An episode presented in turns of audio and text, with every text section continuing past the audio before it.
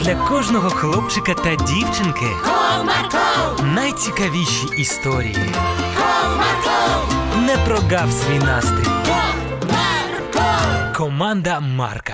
Привіт, друзі! А чи ви знаєте, що у кожної людини можуть бути якісь свої особливості, та їх потрібно також приймати та поважати? Ось давайте я вам зараз розповім одну історію, а ви відразу зрозумієте, що я мав на увазі.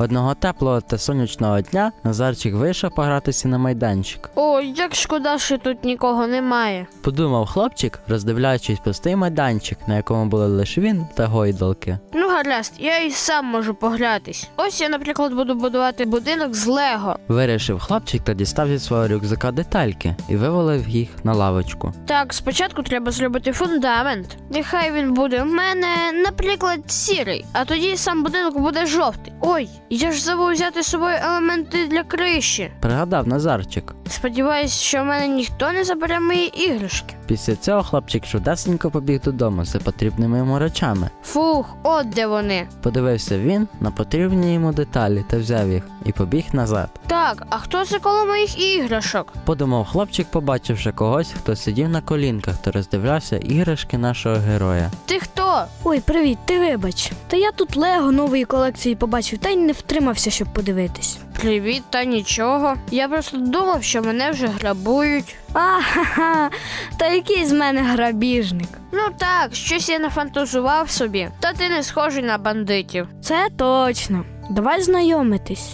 Мене Жорик звати, а тебе А я Назарчик. дуже приємно. І мені. Може, ти хочеш пограти зі мною? А що саме ти робиш? Я вирішив будувати різні будиночки з Лего. Я можу машинку з нього зробити. О, це крута ідея, давай. Якого кольору? Можливо, червону? Домовились. Я роблю червону машинку, а ти будуєш жовтий будиночок. Після цього хлопці взялися за справу. Вони дружно збирали свої фігурки та розмовляли про їх улюблені справи. Так, ти кажеш, що в тебе вже є багато Лего колекцій? Так, я взагалі давно цими іграшками займаюсь. Чудово! У мене тільки нещодавно з'явився мій перший набір. Нічого собі? Ну як хочеш. Ти я тобі якось потім розповім, що до чого. Добре, а колекцію свою покажеш? Так, звісно, друже. Після цього хлопці вже добудували з цього конструктора те, що хотіли. Як в тебе гарно вийшло. Похвалив свого товариша Назарчик. В тебе також гарно вийшло, ми молодці. Слухай, а мені зараз потрібно добігти додому та поробити деякі справи. Я батькам обіцяв. Добре, Давай тоді зустрінемося ще ввечері. домовилась, я тоді також сходжу додому. Після цього Назарчик почав складати свої іграшки, а Жорик чомусь сидів та трохи ніяковів. Щось сталося? Та ні, просто справа в тому, що